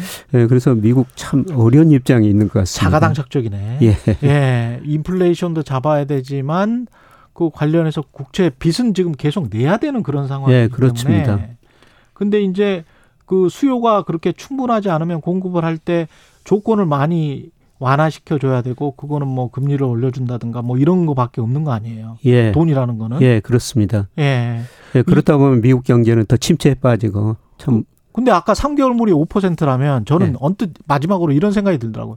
아니 미국 국채가 3개월 물이 5%면 우리나라 회사채 든든한 것들 아니면 조금 덜 든든한 것들은 도대체 얼마를 줘야 채권을 발행할 수 있는 건가, 빚을 낼 수 있는 건가. 예. 그렇게 생각하면 금융시장이 굉장히 좀 어, 힘들어지겠다, 더 힘들어질 수도 있지 않나 어떻게 예상하세요? 그렇죠. 미국 금리가 높으면 미국 국채 수요가 늘어나가요. 그렇죠. 다른 데 수요는 상대적으로 줄어드니까. 또 줄어들잖아요. 예. 더 뭐 어려질 수밖에 없는 거죠. 예. 그래서 뭐 아까 회사채 말씀드렸습니다마는 뭐 어려워진 이머징 마켓들 예. 어, 그런 데는 더 어려워질 수가 있고요. 예. 예, 그런데 그나마 다행인 것은 미국 경제가 어려워진다고 지금 달러 가치가 계속 하락하고 있어요. 아, 미국 경제가 어려워졌다고 달러 가치가 하락하고 있다. 예, 달러 지수가 작년 10월에 114까지 올랐거든요. 예. 근데 지금 100 안팎이에요. 예. 달러 가치가 떨어진다는 것은 미국이라는 경제가 5% 금리에서 견딜 수가 없구나. 미국이 조만간 아. 금리 인상을 중단하고 금리를 내릴 수도 있구나. 예. 그래서 달러 가치가 하락할 때는 미국보다는 또 이머징 마켓으로도 돈이 들어가거든요. 예. 이건 뭐 긍정적인 소식이라고도 볼 수가 있겠습니다. 그렇군요. 양날의 검이 있겠습니다. 예, 잘 봐야 되겠네요. 그게 또 주식 시장에 우리 채권 시장에 미칠 영향은 계속 살펴봐야 되겠습니다. 예, 그렇습니다. 예, 예. 경제합시다. 서강대학교 경제대학원의 김영희 교수였습니다. 고맙습니다. 예, 고맙습니다. KBS 1라디오 최경영의 최강시사 듣고 계신 지금 시각은 8시 44분입니다.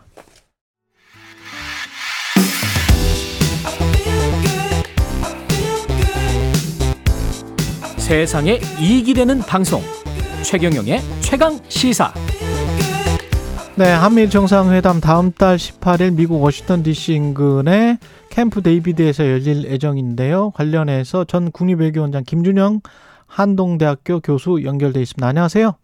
네, 안녕하십니까. 예, 어떤 점을 중점 논의할 것 같습니까? 이걸 이해하기 위해서는 두 가지를 봐야 되는데요. 예. 어, 작년 11월에 한미일이 이제 최초로 삼자 그 프놈펜 공동 성명을 했지 않습니까? 예. 그 다음에 이제 다시 만나기로 했던 것이 G7이었는데 예.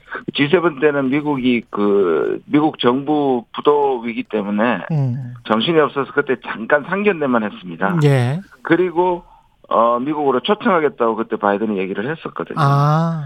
그러니까 이런 연결선상에서 아마 이번에 어, 실제로 이제 캠프 데이비드에 초청을 하는 것 같고요. 예. 아마 아무래도 프놈펜 공동성명 8가지 공동 성명 중에 제일 주목할 부분이 한미일이 미사일 정보를 실시간 공유한다는 부분이 있었거든요. 아.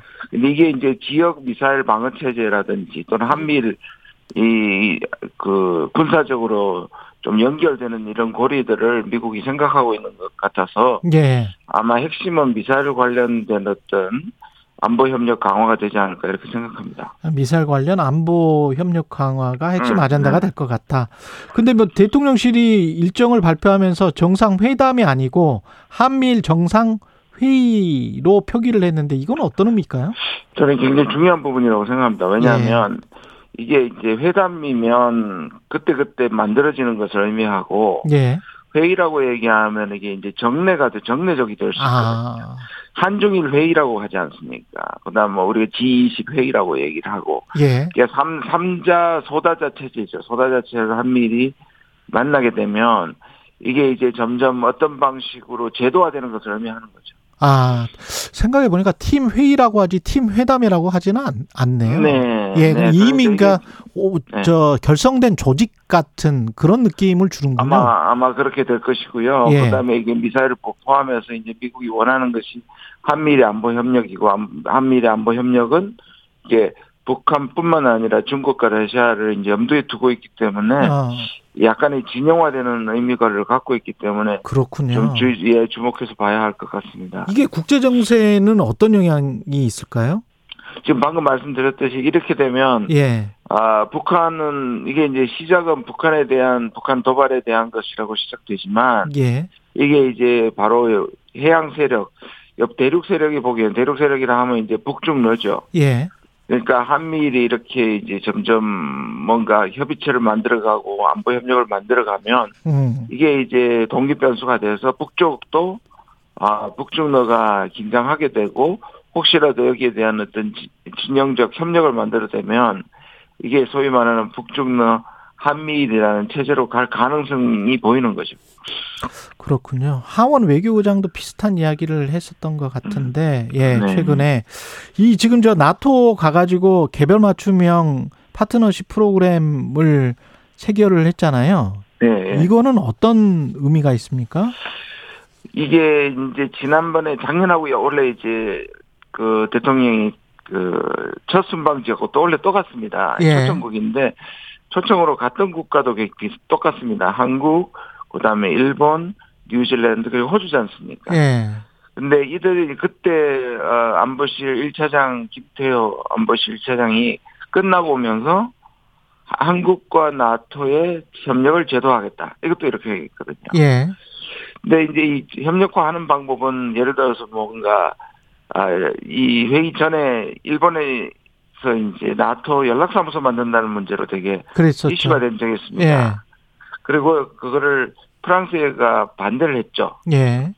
시기상조라고 얘기했고 그러면 이렇게 뭔가 바로 어떤 치- 협의 체제를 만드는 방법이 있고 이번에 이제 했던 방법은 뭐냐면 한국은 11가지고 일본은 15가지 분야에 분야별 실질 협력 분야를 정해서 어. 어, 이걸 어, 실행합니다. 그 예. ITPP라고 얘기하는데요. 예. 일종의 보면 이제 제가 전자로 말씀드리는 건 탑다운이고 그러니까 뭔가 제도를 만들어 놓고 협력을 구성하는 것이고 음. 이거는 이제 바텀업이죠. 예. 그래서 실제 협력이 이렇게 진행이 되면 나중에 혀- 아, 나토와 아시아의 동맹이 어. 연결될 수 있습니다. 그렇군요. 예. 그럼 이거 이거는 이제 또 어떻게 되느냐면 미국의 전략이 세계 글로벌 전략에서 아시아의 동맹국들이 나토에는 유럽 문제에 개입할 가능성을 열어주는 것이고요. 아. 유럽이 아시아의 문제에 개입하려는 것이죠. 이게 미국의 전, 전 세계적인 전략이라고 볼 수 있습니다. 와, 그건 이제 장기적으로 좀 봐야 될 문제인 것 같고요. 우크라이나 관련해서는 이, 이 전쟁 자체에 관해서 뭐 종전을 하든지 휴전을 하든지 뭔가를 해야 된다라는 목소리가 미국에서도 많이 나오고 있는 것 같은데요. 예. 예, 가능성이 있나요? 아, 방향은 그쪽으로 가겠지만 아직까지 명분을 이길 수 없습니다. 무슨 말씀이냐면 아, 미국 내부에서도 그런 문제가 있고 그다음 언제까지 이렇게 소위 말하는 밑빠진 독에 물을 부어야 되느냐는 반대론이 있지만 예, 지금 현재 이것을 빠져나오기에는 명분이나 정당성 여러 가지로 부족할 것 같고요. 예, 그래서 많은 사람들이 실제로 통계 재민 뭐 재밌는 통계라기보다는 심각한 통계인데요. 뭐냐면 아 1년을 넘기는 전쟁이 10년을 넘길 전쟁의 90%라고 얘기합니다. 와, 그러니까 전쟁이 1년 안에 마무리되면 그게 굉장히 좋은 건 지금 이미 1, 1년을 넘었거든요. 예, 근데 제가 보기엔 10년까지 갈 것 같지는 않지만 그래도 예. 꽤 장기화될 것이다. 아, 1, 2년 정도는 더 갈게 될 것이라고 저는 생각합니다. 아, 그때 또 안타까운 일이죠. 예, 네. 한국 전쟁 관련해서 말씀을 하시면서 2년 정도의 정제협정 앞두고 굉장히 지대한 싸움이 있었다. 근데 네. 우크라이나도 그렇게 될 가능성이 높다. 그런 말씀 하셨었잖아요. 네, 맞습니다. 예. 왜냐, 네, 네. 왜냐하면 지금 우크라이나에서 뺀다는 것은 뭐 지금까지 전쟁의 명분을 완전히 희석시키는 것인데요. 예. 이게 이제 계속 소모전으로 가다가 이제 모두가 지치고 더 이상의 효과가 없고 왜냐하면 지금 지상군이 들어가지 않는 상황에서 우크라이나가 러시아가 이길 방법이 별로 없거든요. 그렇죠. 예. 결국 이 러시아가 혼자서 이제 자멸하는 것인데 음. 그게 내부 상황이나 이제 푸틴 같은 이제 실각하는 문제인데 그것도 당분간 힘들어 보입니다. 그렇게 보면 결국 전쟁이 어, 더갈 수밖에 없겠죠. 예. 현재로선. 예. 그리고 그 미국 국무부 장관은 우크라이나가 잃은 땅의 50% 정도는 이미 수복했다. 근데 이- 우크라이나는 뭐 크림반도까지 다 지금 다시 수복해야 이게 전쟁이 끝난다라는 그 그게 공식 입장이죠. 근데 지금 러시아는 예. 초기에 이제 전략적으로 키우를 공격을 했습니다만 대체적 전쟁을 지난을 보면 예. 동우 동우크라이나에 머물러 있습니다. 그렇죠. 그리고 그 동우크라이나는 지금 이제 50%라는 말이 왜 나왔나 하면 예. 원래 생각했던 이 전체의 그 동우크라이나 2014년에 민스크 협정에서 자치를 받아내기로 했던 거는 좀 러- 어, 우크라이나가 조금 진격을 해 있습니다. 그러니까 그걸 보면 러시아가 덜 처- 덜 정복한 건데 음. 문제는 뭐냐면 크림반도 위에 있는 부분은 오히려 연결고리로 러시아가 더 어, 그렇네. 원래 계획보다 지금 함락을 했거든요. 그렇게 그랬네요. 보면 예. 오히려 고립되어 있던 그 크림반도를 오히려 연결시키는 측면에서는 음. 꼭 러시아가 전략적으로 불리하다고 볼 수는 없거든요. 그렇 겠습니다. 예.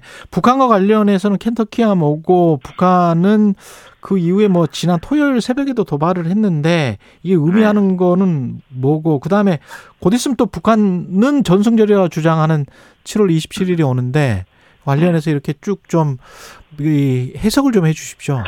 이게 북한 입장에서 보면은 우리는 이제 북한이 이제 뭐가 자기들에게 위협이 될 때 이거를 도발한다, 예. 저항한다 이- 이렇게만 보는데 그것보다는요. 북한도 이제 전체적으로 이제 핵 전략을 통해서 핵 억지를 하겠다고 헌법에까지 집어넣었잖아요. 그렇게 예. 보면 그다음 또 우리 측에서 보면 미국에 우리가 지금 북한이 저- 저렇게 핵 전략을 강화하니까 우리로서는 북한과의 대화를 통해서 관리하는 것은 전임 정부가 했던 방법인데 지금 정부는 그걸 안 하잖아요. 그러니까 예. 지금 정부는 오직 하나잖아요. 확장 억제에 대한 어, 미국의 어, 예, 신뢰도를 높여주는 거죠. 예. 그래서 그러려면 이제 처음에 생각했던 게 핵 공유까지 생각했던 건데 미국이 그것을 못 받아주고 그냥 NCG라는 회의를 만들어줬지 않습니까? 예. 그리고 작년에 나왔던 얘기가 전략 자산을 자주 전개하겠다였습니다. 아. 그러니까 이거는 전략 자산이냐. 근데 북한 입장에 보기에는 이 전략 자산은 핵무기란 말이에요. 예. 핵무기 출격이란 말이에요. 그러면 북한으로 봐서는 우리도 이게 핵억지를 발동할 조건이다. 이렇게 되는 거죠. 그렇게 되는 거군요. 그래서 계속 네. 이제 상호 주장만 하고 전략 자산은 가끔씩 이렇게 오고 북한은 또 도발하고 뭐 이런 식이 될 가능성이 그렇죠. 이게- 높겠네. 근데, 근데 그렇죠. 그렇게 계속 공방이 되는 건데 그게 이제 일종의 강대강이잖아요. 예. 그러니까 이게 한반도의 긴장은 계속 높아질 거란 말이에요. 예. 그런데 우리가 우리 한미일이 그 전쟁할 여유가 있느냐? 전쟁 절대 안 되는 거잖아요. 그렇죠. 예. 그러면 이게 이제 결국 한쪽으로는 강 이렇게 안보를 확보하고 확장할 때 좋습니다. 근데 예. 다른 한쪽에서는 긴장 리스크를 낮추는. 노력도 해야 되는 거죠. 그렇죠. 그게는 북한하고 대화도 포함되어 있지만 북, 음. 한미 한러 관계와 한중 관계도 계속 키워가면서 북한을 관리해야 되는데 예. 이 부분은 완전히 지금은 놓치고 있다. 전무 상태입니다. 예. 알겠습니다. 여기까지 듣겠습니다. 김준영 한동대학교 교수였습니다. 고맙습니다. 네, 감사합니다. 예. 7월 23일 월요일 KBS 1라디오 최경영의 최강 시사였고요. 내일 아침 7시 20분에 다시 돌아오겠습니다. 저는 KBS 최경영 기자였습니다. 고맙습니다.